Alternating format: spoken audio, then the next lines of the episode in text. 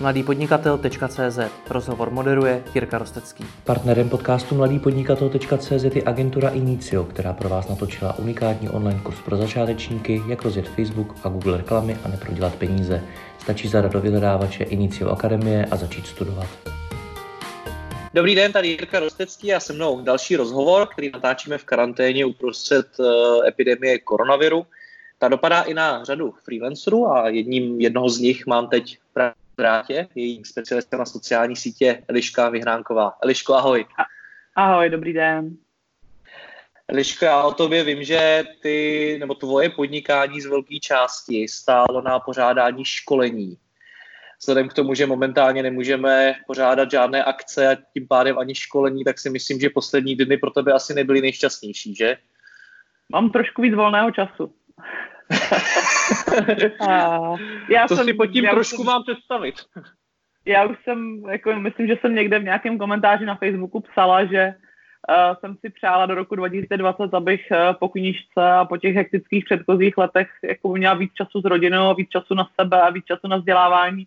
Tak se to trošku splnilo, ale uh, nečekaným směrem. Možná bych si ty přání měla definovat trošku přesněji, až to budu příště dělat.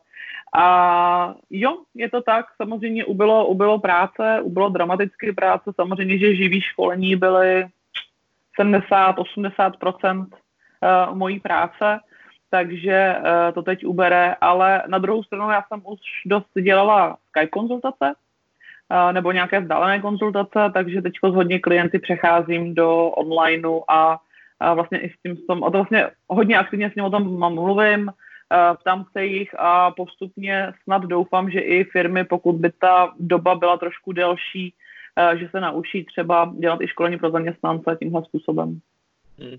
Takže si dokážeš nějakým způsobem už teď odhadnout, o jak velkou část biznesu si přišla, co se ti povedlo nahradit, co ne. Říkala si, že konzultace, hmm. nebo pardon, eh, ty školení tvořily až 80%, ale něco už nahrazuješ. Nahrazuju, ale asi se to nedá spočítat. Je úplně jasný, že ten propad bude já jsem plynule o víkendu udělala si pod stránku s webinářem a začala jsem nabízet webináře a uvidíme. Samozřejmě bude potřeba velmi pravděpodobně v příštích letech, nebo doufám, že ne v dlouhých letech, ale v příštích měsících určitě nějak pracovat i s cenotvorbou. Já mám pocit, že vlastně v tuhle chvíli je nějaký stav, kdy strašně moc z nás jako kdyby znova začínalo s podnikáním a s freelancingem takže už jsme měli zajeté rutiny, už jsme byli na něco zvyklí, uh, pracovali jsme s cenotvorbou, pracovali jsme s marketingem a najednou se strašně moc věcí mění a my vlastně nejsme vůbec schopni odhadnout, jak moc. My chápeme mentalitu těch lidí, protože vlastně myslím, že to žijeme úplně stejně, ty obavy a ten strach z budoucnosti a to naše nákupní chování je myslím, že úplně stejné, takže se dá odhadnout i u těch cílovek, ale protože netušíme, co bude dál a jak se to bude vyvíjet, tak je hrozně těžký plánovat. Takže já se připravu na nejhorší, já to beru tak, že mentálně jsem se pokusila naladit, jako kdybych už nikdy neměla jít offline a mhm. pokusím mm-hmm. se tomu přizpůsobit to podnikání. Samozřejmě doufám, že se to nestane. Já upřímně doufám, už s spoustou klientů už plánuju věci na červen, na podzim, naživo a upřímně doufám, že to tak nastane, ale myslím si, že ta příprava na nejhorší je vlastně nejlepší způsob. Když říkáš, že se připravuješ na nejhorší, tak s jakým nejhorším scénářem pracuješ? Je nějaký opravdu hmm. úplně ten nejhorší? Že by přestal fungovat internet. to se pravděpodobně nestane. Ale, ale s tím samozřejmě nepracuju. Já musím zaťukat, že pravděpodobně na tom nebudu tak špatně jako někteří jiní lektoři nebo jiný, uh, jiní freelanceri, protože moje téma jsou sociální sítě a tím pádem uh, sociální sítě jsou, myslím, že něco, co v současnou chvíli potřebujeme víc než kdy jindy a marketing na sociálních sítích taky. Takže já upřímně doufám, že to nějak zvládnu a uvidíme, co ostatní. Popiš mi, jak to u tebe probíhalo. Já se dozvědět, že mi 80% biznisu končí, tak já nevím, já se snad sesypu v tu chvíli. Hele, bylo to, bylo to uh, náročný, ale myslím si, že tam hodně převládalo to, že první, co jsem řešila, byla rodina a aby jsme mi byli v pořádku, a aby jsme se nějakým způsobem zabezpečili. Vlastně celý ten minulý týden byl takový hodně hektický. Mně v sobotu začínala Social Media Akademie, která samozřejmě měla být offline, takže se celý minulý týden zaprvé řešilo, co bude ze Social Media Academy, jestli ji odložit, jestli ji zrušit, jestli ji převést do onlineu, do jakého onlineu, jaký nástroj k tomu používat. Do toho jsem řešila, jestli si udělat zásoby nebo si neudělat zásoby, jestli máme zůstat uh, v domě v Říčanech, nebo se s rodinou máme přesunout na jich. Takový ty klasické věci, které si myslím, že řešil každý, jako jak být s rodinou, nebýt s rodinou, s kým z členů rodiny být. Jo, vlastně se řešilo co a jak. Takže bylo to hodně a moc nezbyla času na to řešit, co bude nebo nebude v budoucnu. Uh, myslím si, že nějaké finanční zásoby mám a že se bude dát přežít, ale prostě počítám s tím, že se budu muset omezit.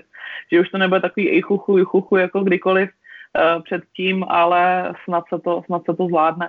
Zvládla se Social Media Akademie, první den se rozdělil do dvou půl dnů, jedeme přes Zoom. Uh, myslím si, že účastníci po takové té první nervozitě si zvykli a že nakonec možná uh, tahle situace bude i pro ty účastníky, účastníky super, že mají čas se chvíli odepnout do těch denních starostí a věnovat se tomu vzdělávání a že to možná jako bude zajímavý experiment.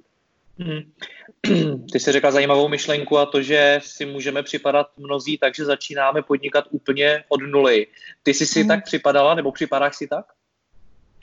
Trošku jo. Samozřejmě mám obrovskou výhodu v tom, že mám jméno, uh, jsem nějakým způsobem stabilizovaná, ale vlastně budu opravdu muset znova řešit uh, nábor klientů, marketing, ceny. Ta cenotvorba si myslím, že bude hrozně důležitá pro většinu z nás, protože jsme byli zvyklí na nějaké ceny a ať už jsme začínali, nebo jsme, nebo jsme byli dál a prostě ty minulý roky byly o tom, že se ty ceny zvyšovaly a rostly. Stejně tak jako všechno. Rostl biznis, rostla ekonomika, všichni jsme se měli skvěle, takže uh, myslím si, že jako jedna moje rada je prostě zkusit se zamyslet nad tím, kde jsme s tou cenou teď, zkusit to otestovat na klientech a vlastně s tou cenotvorbou protože ono je to i o nějakém cash flow, které teď všichni potřebujeme udržovat. To znamená, nemůžeme jít za ty staré ceny, ale zase na druhou stranu potřebujeme vydělávat a musíme v tom najít nějakou rovnováhu. Takže třeba ty webináře, které jsem vypsala, eh, a bylo to třeba i kvůli mému cashflow, ale i kvůli cashflow těch, kteří se budou přihlašovat a chtějí se vzdělávat, tak jsem šla vlastně na čtvrtinovou cenu oproti eh, svým klasickým seminářům a beru to tak, že to bude obou straně super. Že mě to udrží eh, nějaký, nějaký příjem a překlenutím to nejhorší období, ale zároveň účastníci se můžou vzdělávat za cenu, která je pro ně v tuhle chvíli přijatelnější než ty moje klasické ceny. Hmm. Ještě se zastavme u toho nového začátku, o, který jsi zmínila. Není to svým způsobem i hezký? Není to hezký v tom, že začít znovu může znamenat i spoustu nových příležitostí, podívat se na ten biznis jinak, nastavit ho jinak a podobně? Je, je pravda, že kdyby kolem toho nelítal koronavirus, tak by to možná byla hrozně romantická představa a asi jo. Myslím si, že hodně z nás teď bude dělat věci, které strašně dlouho odkládalo. A já jsem hmm. hodně dlouho odkládala webináře. A beru to jako jasný signál. To znamená to, co se teď učím, že vlastně teď jsem ve fázi, kdy vybírám vhodný nástroj na to, přes který vlastně ty webináře budu dělat um, jak cenově, tak technologicky, testuju svoji wi uh, řeším, co všechno vlastně bude technologicky potřeba pro to, aby ty webináře vyšly, co si pro ně mám připravit, jak se s těma nástrojema uh, poprat, a všechno tohle je strašně super. Takže je tam takový malý, uh, malý trpaslík v mojí hlavě, který si to hrozně užívá a uh, tím, že jsem introvert, tak si i dost užívám uh, tu, uh, tu karanténu, ale samozřejmě bylo by fajn, kdyby to bylo za trošku příjemnějších okolností. Hmm, rozumím. U, už si to v podstatě několikrát zmínila, že si přišla na ty semináře. Popiš nám ten tvůj proces rozhodování, po tom, co jsi se dozvěděla, že tam nemůžeš vůbec pořádat vůbec mm-hmm. žádný akce. Předpokládám, že jsi jich měla vypsáno poměrně hodně do budoucna, mm-hmm. tak co následovalo? Zrovna dneska měl být uh, seminář uh, na Naučme se celodenní, uh, zítra taky. A i ta social media akademie byla hodně stěžejní, protože přesně fakt zasahovala, ten start jí zasahoval přesně do toho, do toho nejhoršího okamžiku. A ano, se všude doporučuje, že máme si nechat chvilku a nadechnout se a, zpamatovat se z toho. On ten čas moc nebyl, takže u mě to bylo hodně intuitivní. A já jsem, musím říct, že jsem měla obrovskou výhodu v tom, že jsem zaprvé to mohla otestovat, ten Zoom s těma účastníkama Social Media Akademie a testovala jsem to i s přáteli a teď v sobotu bude s Adamem Zvějčukem další, další hodina a on se zase testovat Hangout, takže si tak osaháme všechny ty nástroje ale velkou výhodu vidím v tom, že jsem si zrovna někdy před 14 dny, myslím, že to bylo 14 dní, ten čas teď teče trošku jinak, Ale myslím, že před 14 dny jsem si o víkendu sama udělala nový web. A po třech letech přemýšlení, že budu mít vlastně web od profíků a že do toho dám nějakých 150-100 tisíc korun, že mít grafika, UXáka, prostě udělám to ze vším všudy, tak jsem uh, se na to vykašlala, protože Karel Didrich s mi doporučil Solid Pixels, ať se na ně kouknu. A já jsem si s nima eh, v sobotu začala hrát a řekla jsem si, a zajímavé, a neděje jsem měla hotový web. A mimochodem doporučuji všem freelancům, kteří teď jako nějakým způsobem řeší, jak uh, i třeba na webu dát vědět věci, jak si třeba doladit web, jak vyřešit web, tak mě ty Solid Pixels teď přijdou strašně jednoduchý a strašně skvělý i pro naprostého začátečníka. Takže jsem nahodila web a to mi umožnilo i to, že jsem teď o víkendu v zásadě za 4-5 hodin si zvládla připravit i podstránku z webináři. Takže u mě to přemýšlení bylo hrozně jednoduchý. OK, teď pár týdnů, pár měsíců nebude pravděpodobně možnost nějak extrémně živě školit, co budu dělat. Můžu to dělat online, mám na to nástroje, mám na to techniku, je na to spousta eh, online nových služeb, které se dají využít, pojď to vyzkoušet, Liško. A je to asi o tom nepřemýšlet o tom moc dlouho a nenechat si ujet ten vlak. Takže jsem řekla, OK, krok číslo jedna, nahodit na web webináře, krok číslo dvě, začít to propagovat a krok číslo tři, rychle najít nějaký nástroj, se kterým to bude pro účastníky komfortní, jako kdyby se mnou seděli v místnosti. Popiš mi to ještě konkrétně, tu změnu, protože spousta lidí, nebo většina lidí pravděpodobně vůbec nebude vědět, jak se nějaký semináře pořádá, jak, nebo webináře, mm. jak se pořádá, jak, mm. jaký aplikace na to využít, jak to vůbec mm. celý mhm. připravit a podobně. Určitě. Já teďko, já teďko, ono podle mě to nemá zase tak daleko od klasického školení naživo. A jediné, co teď vlastně řeším, jsou ty nástroje, přes které to dělat. A my jsme vyzkoušeli službu Zoom, už jsem ji tady zmiňovala a zatím je mým horkým favoritem na to dělat přes ní i webináře, ale chci to všechno zkoušet, protože ty, ty služby mají různé ceníky, různé technické možnosti, různé možnosti spojení. Musíte zvážit, jestli chcete vidět uh, i publikum, což pro lektora je strašně pohodlný, nebo jestli lektor vlastně mluví, dá se víc do zdi a poslouchá ho jenom uh, několik desítek lidí, uh, kolik lidí se vlastně reálně může zapojovat do toho, ptát se, jestli chcete předávat obrazovku, jestli chcete sdílet obrazovku, jestli chcete sdílet obrazovku mobilního telefonu. Takže těch služeb je hodně, od jednoduchého Skypeu přes Zoom, hodně se teď mluví o Webexu, o Microsoftích Teamsech, Herebaj, uh, zrovna včera jsem uh, poslouchala Karlovo Friedrichovo webinář, který používal na, který používal Denio službu, takže důležité je teď začít googlit a testovat, které nástroje potřebujete. Ale já si myslím, že nic víc vlastně potřeba není. Všechno ostatní už je nadstavba. Jestli chcete být nějaké hezké pozadí za sebou, hezké studio, jestli se kvůli tomu potřebujete nějak strašně nastylovat, jestli chcete mít uh, kvalitní mikrofon, jestli chcete mít kvalitní kameru, to si myslím, že jsou všechno věci, které se dají dodělat později. Teď je strašně důležité to nastartovat a začít po kručcích jednotlivých a dělat jeden za druhým a prostě experimentovat. Všichni se teď učíme. Nebáte to. tak úplně, úplně stejně postupuju i já začít nejdřív s málem.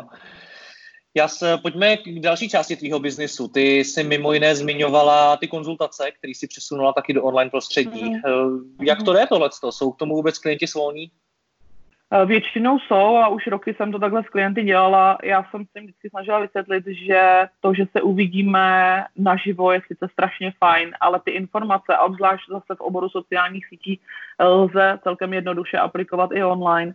A oni dost často potřebovali opravdu poradit nějakýma, ne jednoduchýma věcma pro ně, ale věcma, které jsou jednoduše komunikovatelné i na dálku.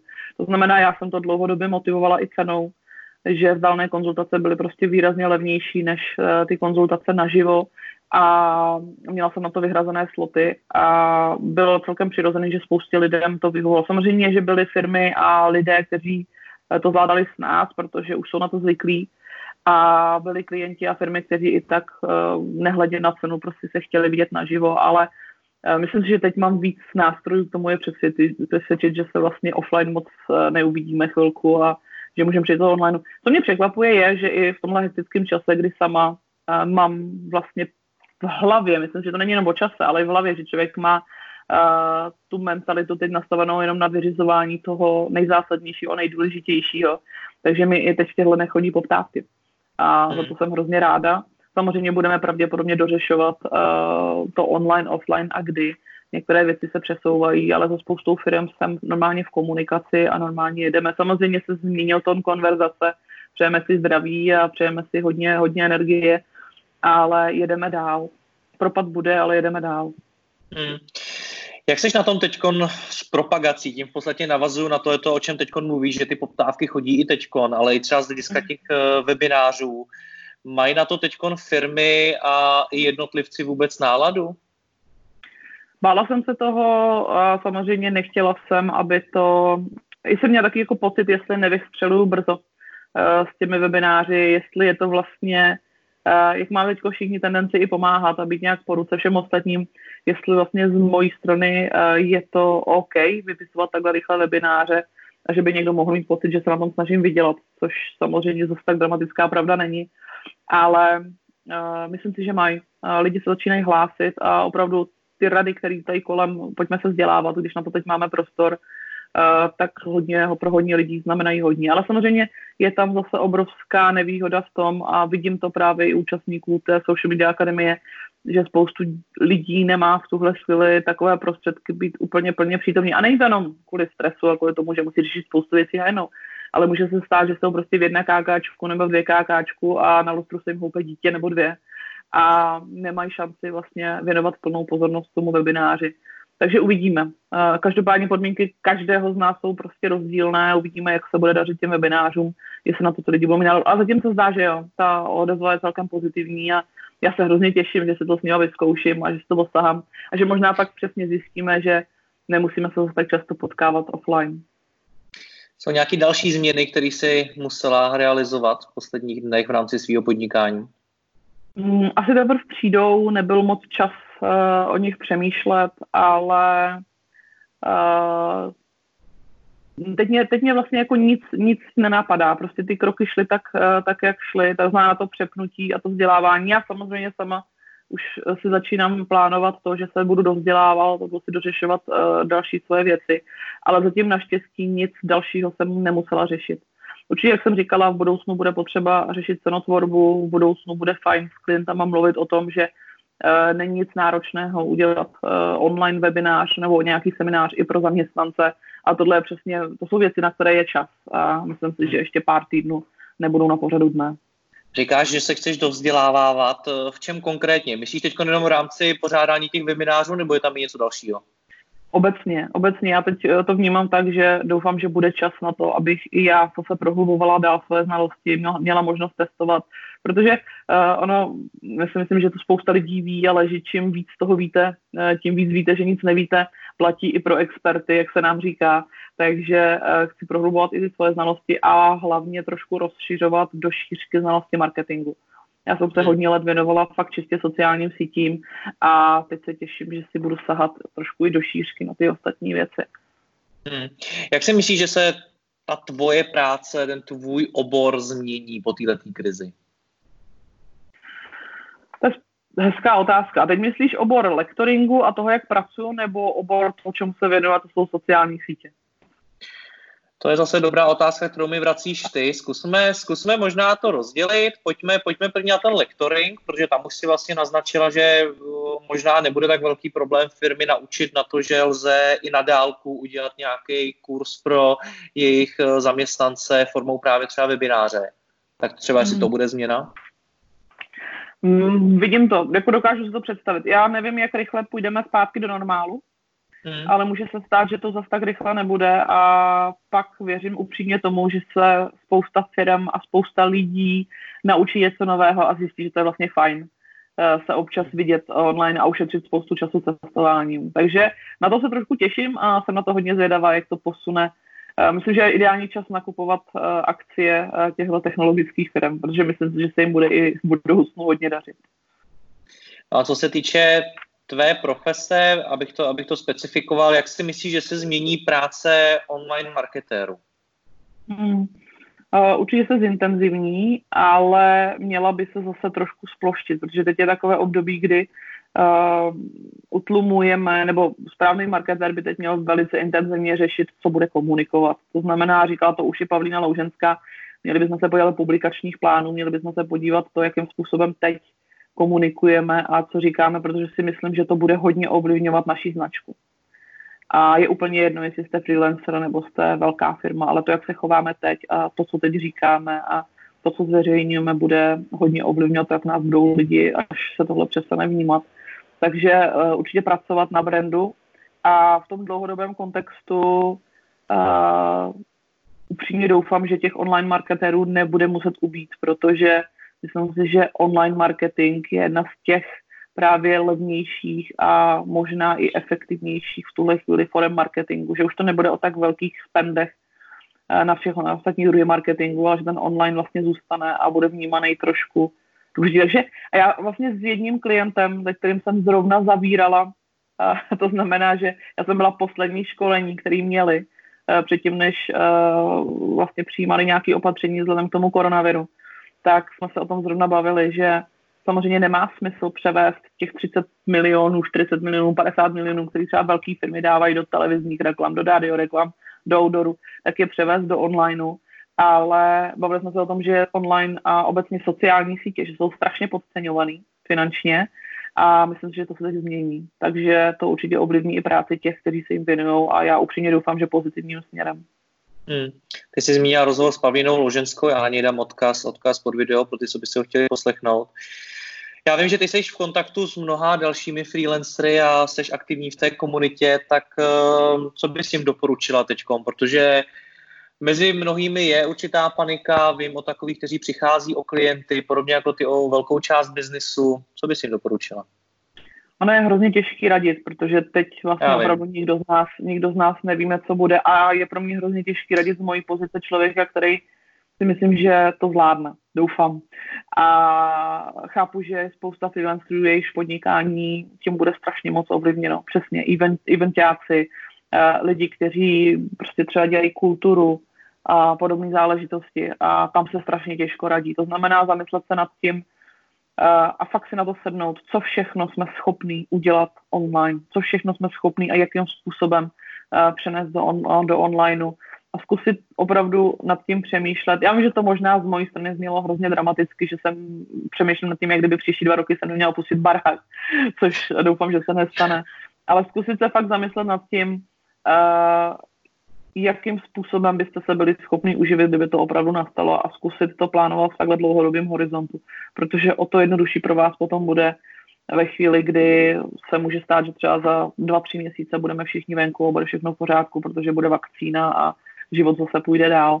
Ale zkusit si to představit, jak by se to dělo, co by se dělo vlastně, kdybyste dva roky opravdu museli se živit uh, skrz počítač a skrz online. A já vlastně lepší radu nemám, protože pokud to opravdu nejde, tak tady žádná rada není. A pak jenom zbývá upřímně doufat, že jste měli dostatečné finanční zásoby, anebo že se o, sebe nějakým způsobem jste prostě postarat. Ale strašně se mi líbí a vím, že to není jenom jako česká záležitost, ale strašně se mi líbí, jak se Česká republika v tuhle chvíli vzepěla, jak jakoby vzniká strašně moc aktivit a podpůrných aktivit, jak se lidi propojují, jak lidi komunikují. Takže upřímně věřím, že o každého bude postaráno. Tak či onak.